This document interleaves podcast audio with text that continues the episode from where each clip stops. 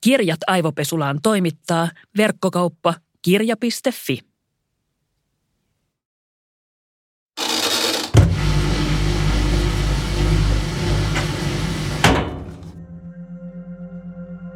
Mulla on aika monimutkainen suhde talouteen ja talouskeskusteluun. Toisaalta mulla on siitä hirveästi mielipiteitä. Mä olen esimerkiksi edelleen vannoutunut antikapitalisti, enkä mä ajattele, että jatkuvan talouskasvun tavoittelu on tervettä. Ja toisaalta taas musta tuntuu, etten mä saisi sanoa mitään aiheesta, koska ei mulla ole tutkintoa taloustieteestä, joka edes ei mun mielestä ole mikään eksakti tieteen ala – Talous kuitenkin koskettaa meitä kaikkia ja siitä pitäisi osata olla jotain mieltä. Varmaan aika moni ihminen ajattelee jotain tähän suuntaan. Ja varmaan sen takia meitä on niin helppo myös huijata sekä talouskeskustelussa että ihan konkreettisissa raha-asioissa.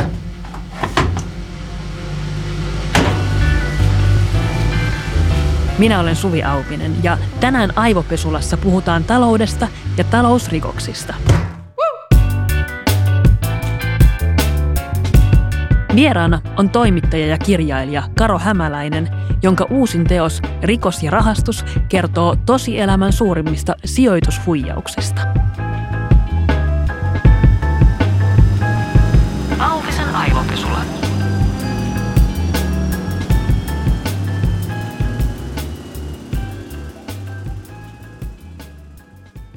Karo, sä oot pitkän linjan taloustoimittaja, kirjailija. Sä oot tutkinut paljon sijoittamista, kirjoittanut siitä paljon ja nyt sä oot kirjoittanut kirjan talousrikoksista.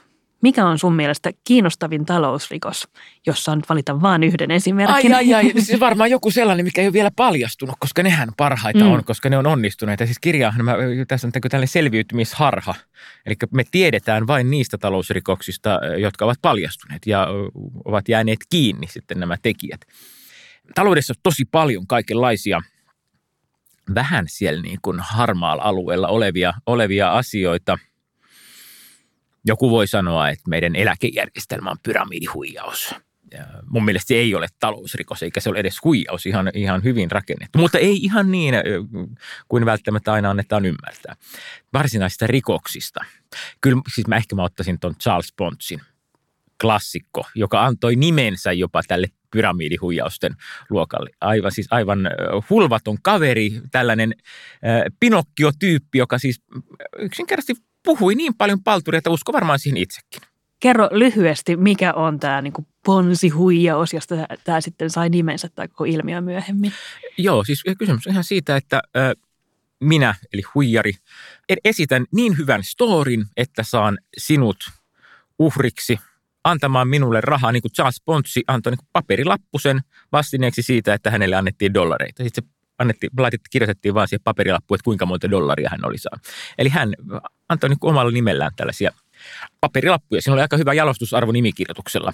Ää, ja sitten niin pyramidihuijaukseenhan usein kuuluu just tämä tietenkin pyramidirakenne. Mm. Eli vähän verkostomarkkinoinnin tapaan. Olennaista ei välttämättä ole se, että minä saan huijattua sinut uhriksi, vaan se, että mä saan – rekrytoitua sinut myyntimiehekseni tai myyntinaisekseni, joka lähtee edelleen evankelioimaan tätä ilosanomaa sit eteenpäin. Ja silloin sit, sit, sittenhän tämä kasvaa aivan jäätävällä nopeudella. Ja siellä pyramidin huipulla oleva minä tienaan tietenkin aika paljon kaikista siitä rahasta, mitä tulee sisään.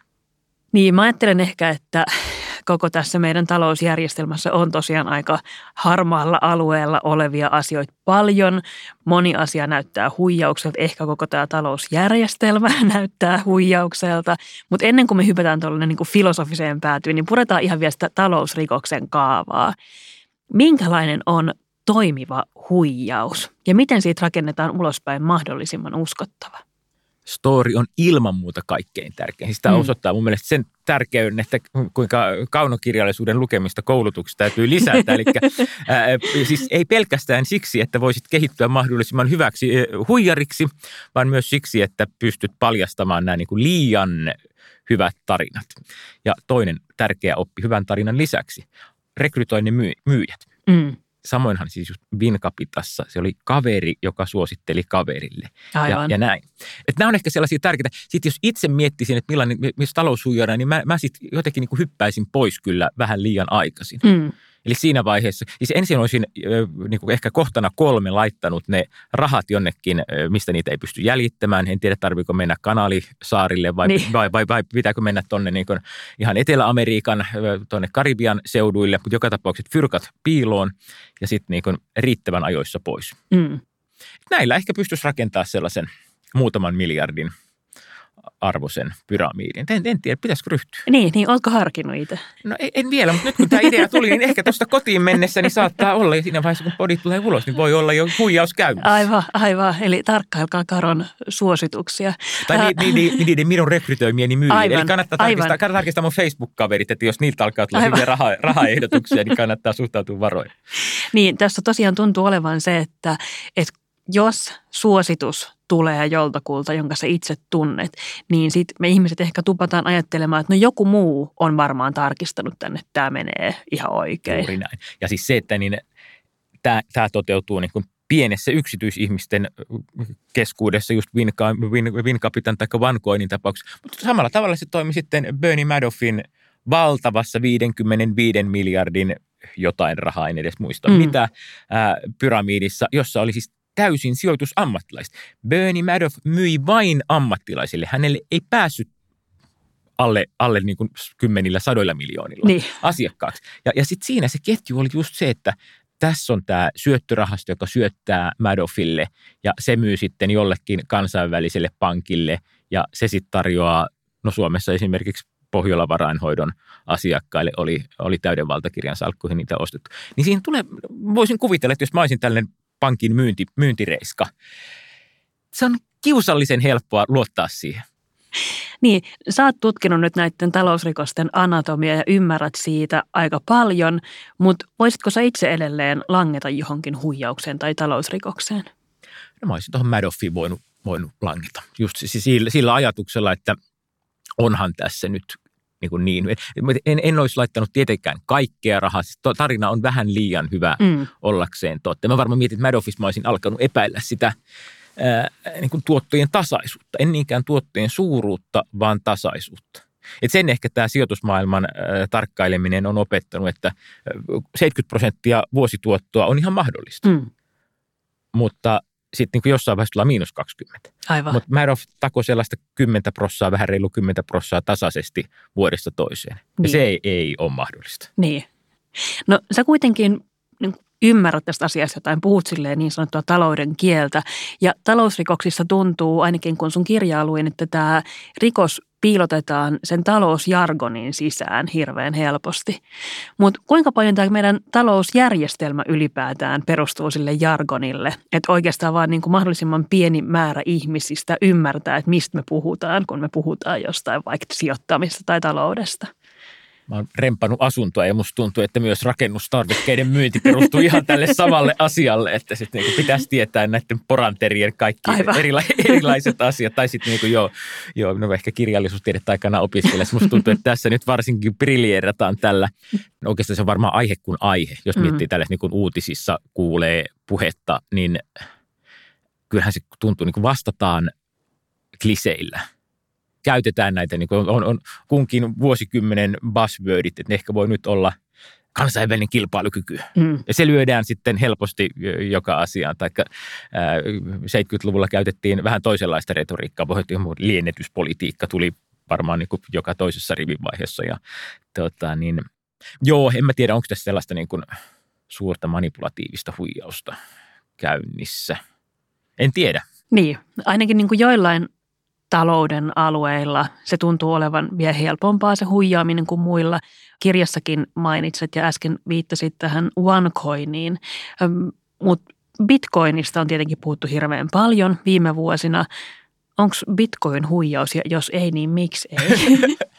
no bitcoinhan ei, ei, ei perustu mihinkään, siis bitcoinin arvo ei perustu mihinkään, mutta eipä tuo nyt perustu euronkaan arvoon niin. mihinkään, että näin, näin, näin voi ajatella. Ää, siis mä uskon, että bitcoin on ihan vilpittömässä mielessä tehty ja sillä teoriassa on jonkinlaista käyttöä. Käytännössä vähän huonommin on mm. osoittautunut, eli meillähän on ollut kuulemma, en ole nähnyt, mutta bitcoin-automaatteja, joista Kyllä, voi siis saada joo. bitcoinia. En ole sellaista käyttänyt, enkä, enkä ole valitettavasti ollut bitcoin-huumassa millään tavalla mukana. Siihen on oikeastaan kaksi syytä. Toinen on se, että mä en ymmärrä sitä sijoituskohteeksi. Niin. Mä en niin. myöskään sijoita Yhdysvaltain dollariin. Niin. Eli mä en, en, en näe valuuttaa sijoituskohteena, vaan tällaisen niin kuin vähän välttämättömänä pahana. Ja toiseksi se, että se on niin kuin, jos Bitcoinissa joku rikos on, niin se on tämä ympäristörikos. Eli se syö jäätävät määrät sähköä se niin. Bitcoinin louhinta.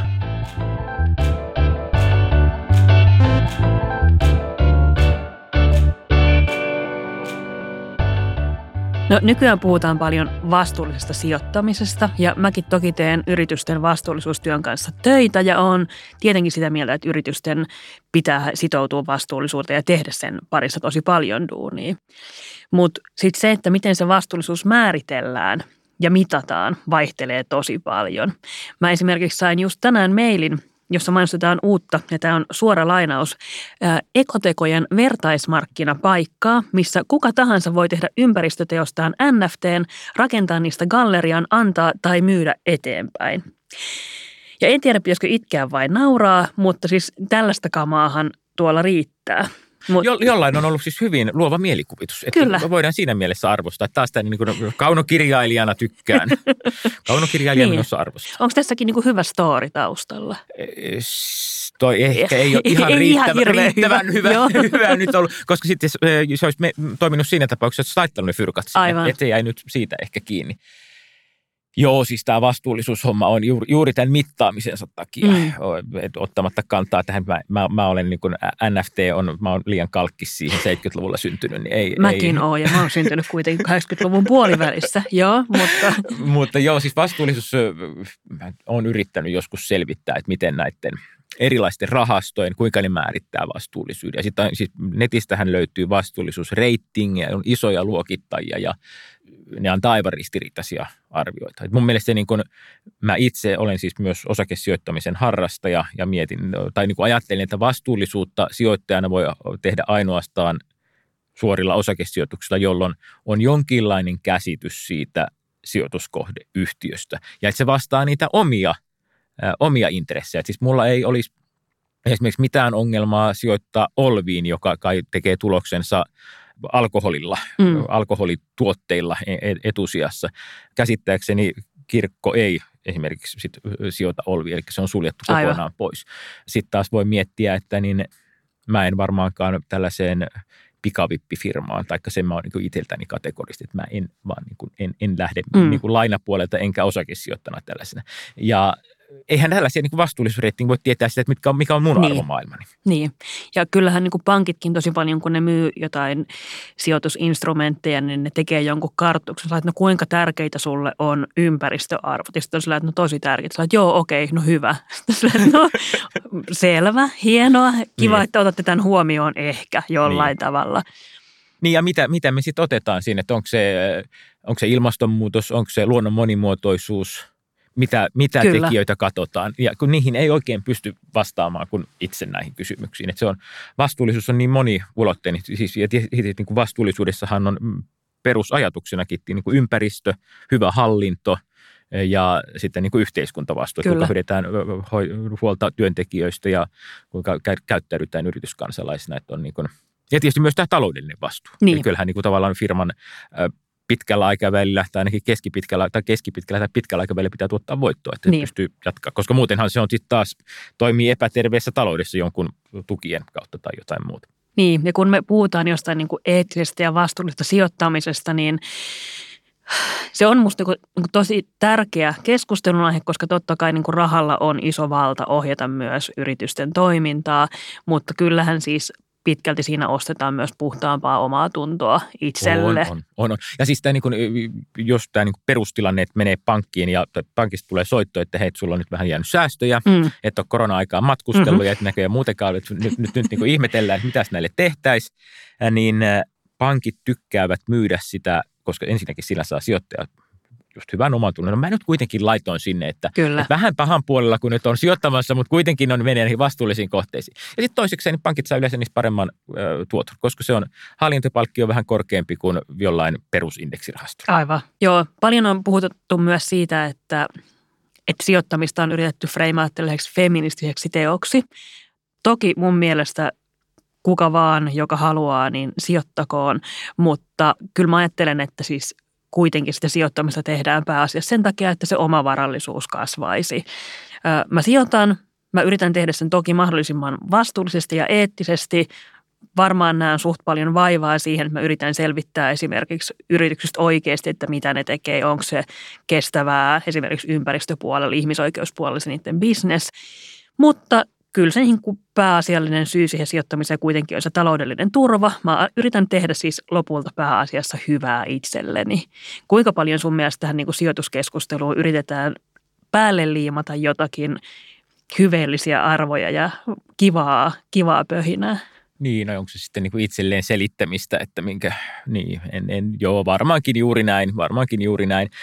Ää, analyysi kuulostaa hyvin tunnistettavalta ja oikeaan osuvalta. Mutta onko se mitään haittaa siitä, että itselle, itselle tekee hyvää? No, niin kuin, sehän on niin järkevää taloudenpitoa ja ehkä myös niin kuin yhteiskunnalle siinä mielessä, että sitten jossain vaiheessa mulla on säästöjä, että mä en ole ihan siinä niin kuin vaivaiskotiin välttämättä vaipumassa niin. vanha, vanhana sitten, kun alkaa olla – nykyistäkin enemmän sairauksia ja kremppoja ja kaikkea muuta. Niin, siinä voidaan sitten ehkä mennä siihen niin kuin isompaan yhteiskunnalliseen kelaan, että, että pitääkö se olla sen varassa, että onko ihminen voinut sijoittaa mm, itselleen turvaa tulevaisuuteen.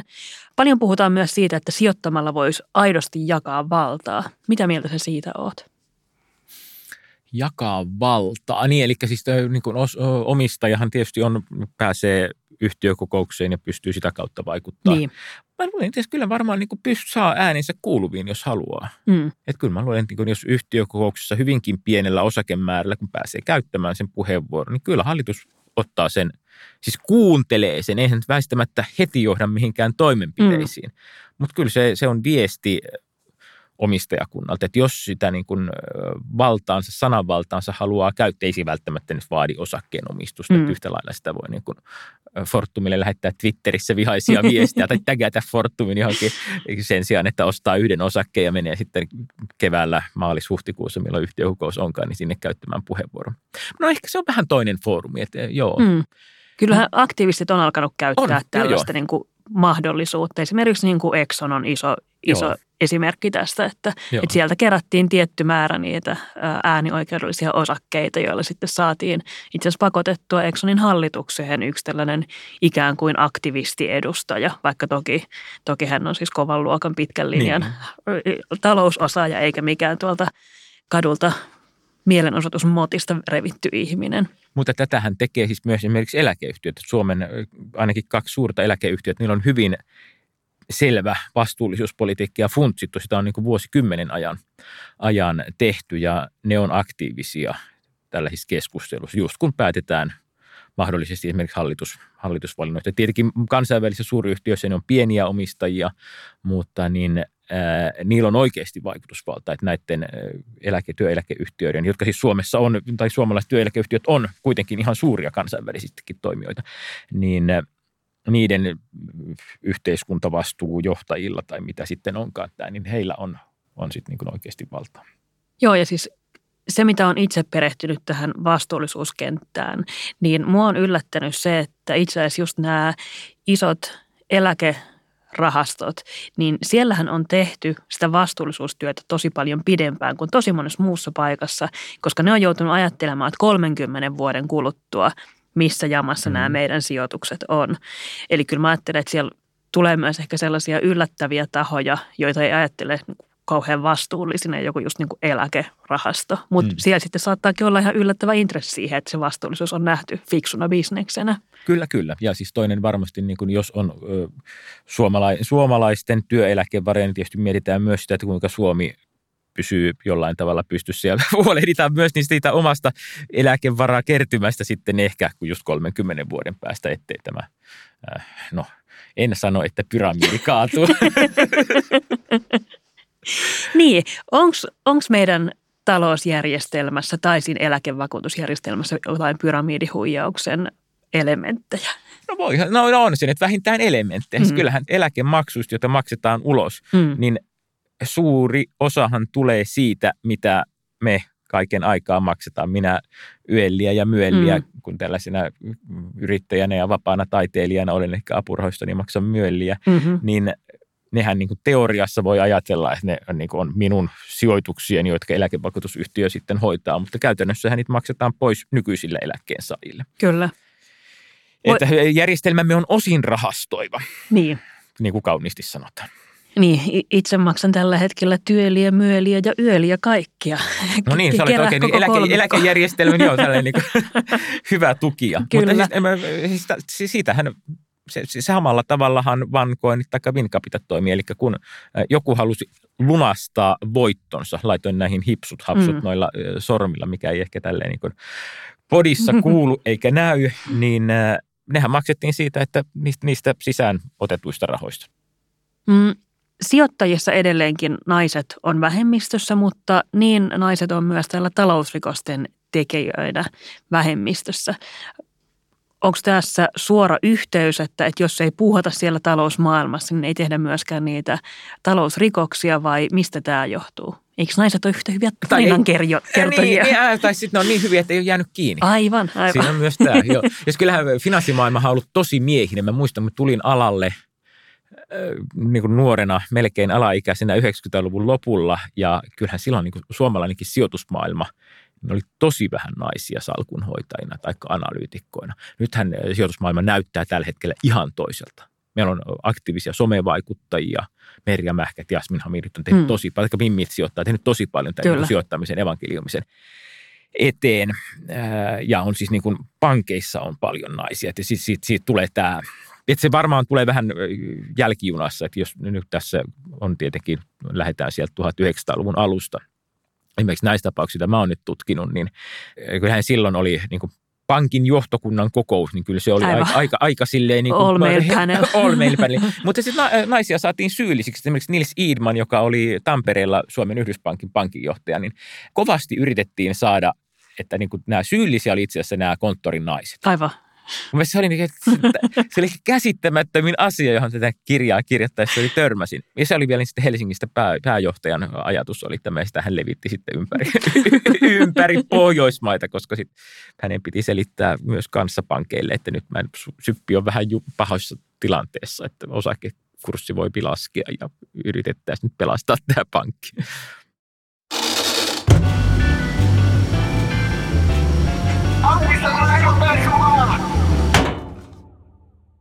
No usein kuulee sanottavan, että talousrikoksista saa kovemmat tuomiot kuin ihmisiin kohdistuvista rikoksista. Pitääkö se paikkaansa? En tiedä, en ole kokeillut kumpaakaan. Ainakaan en tunnusta. Tuota, joo, siis, siis, Ainakaan et ole jäänyt kiinni. Niin, niin, nimenomaan, Joo. joo. tota, Bernie Madoffhan sai siis mitä toista sataa vuotta Mm. ää, vankilaa, että onhan se sille aika kova. Mutta siis Hannu Kailajärvi selvisi muutamalla vuodella. Mm.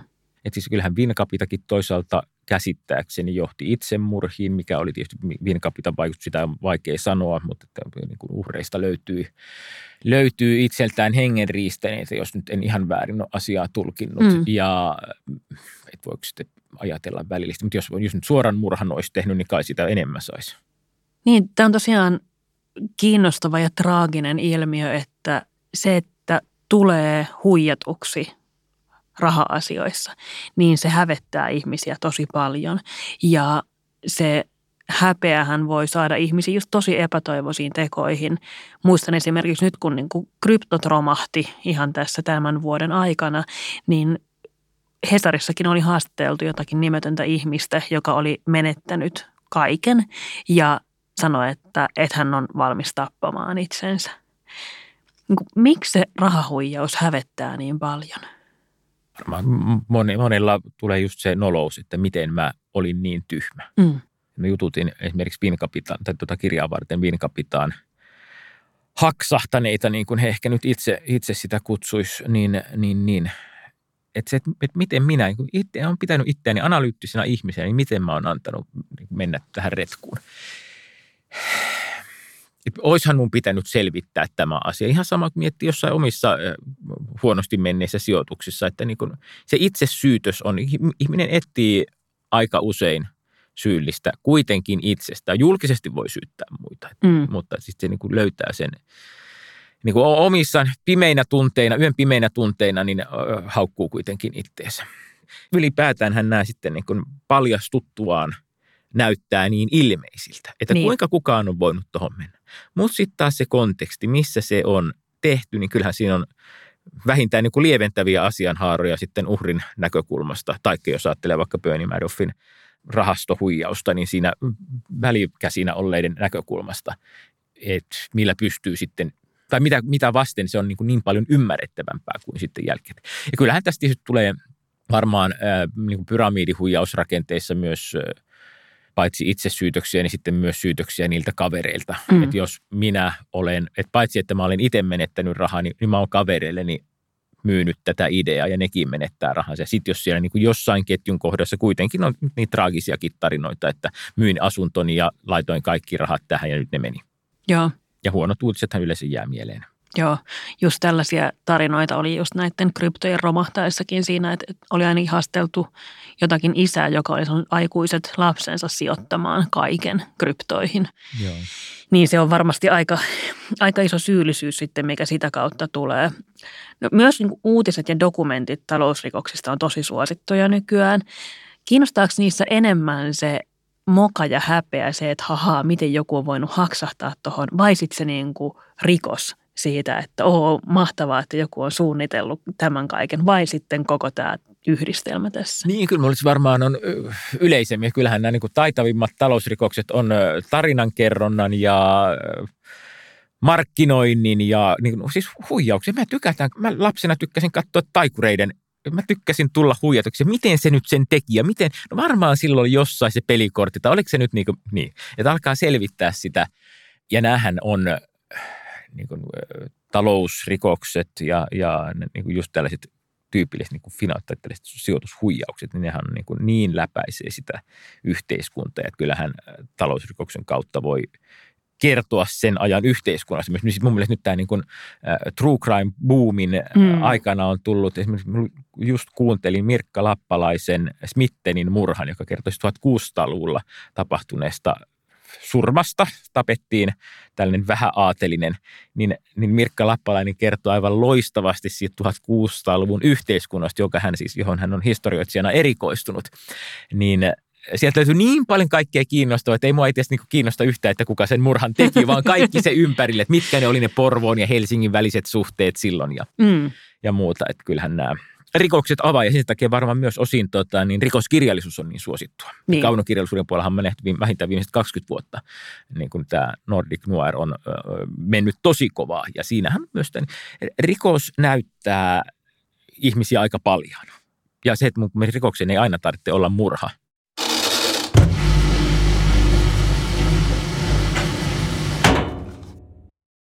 Kukaan ei tietenkään halua tulla aivopestyksi. Mutta jos sun pitäisi valita yksi henkilö, joka suorittaisi sulle aivopesun, niin kuka se olisi ja mikä olisi aihe?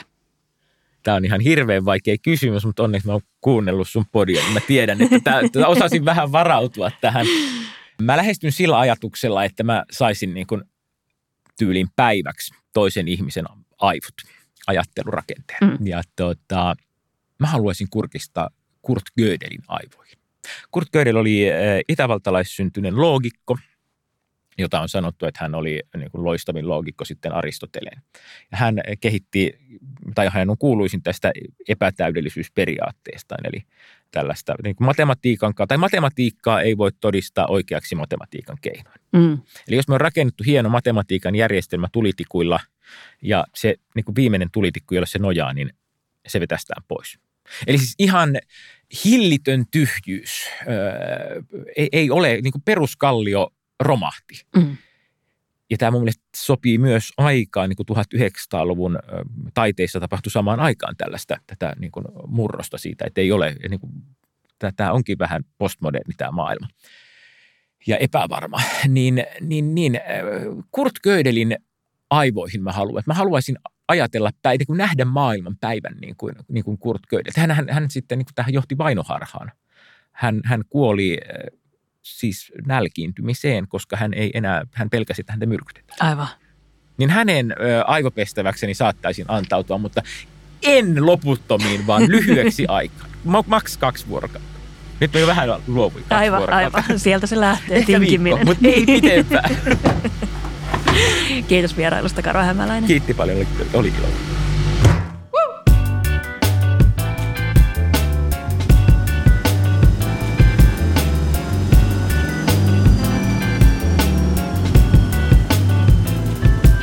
Auvisen aivopesula. Auvisen aivopesula. Jankon betoni.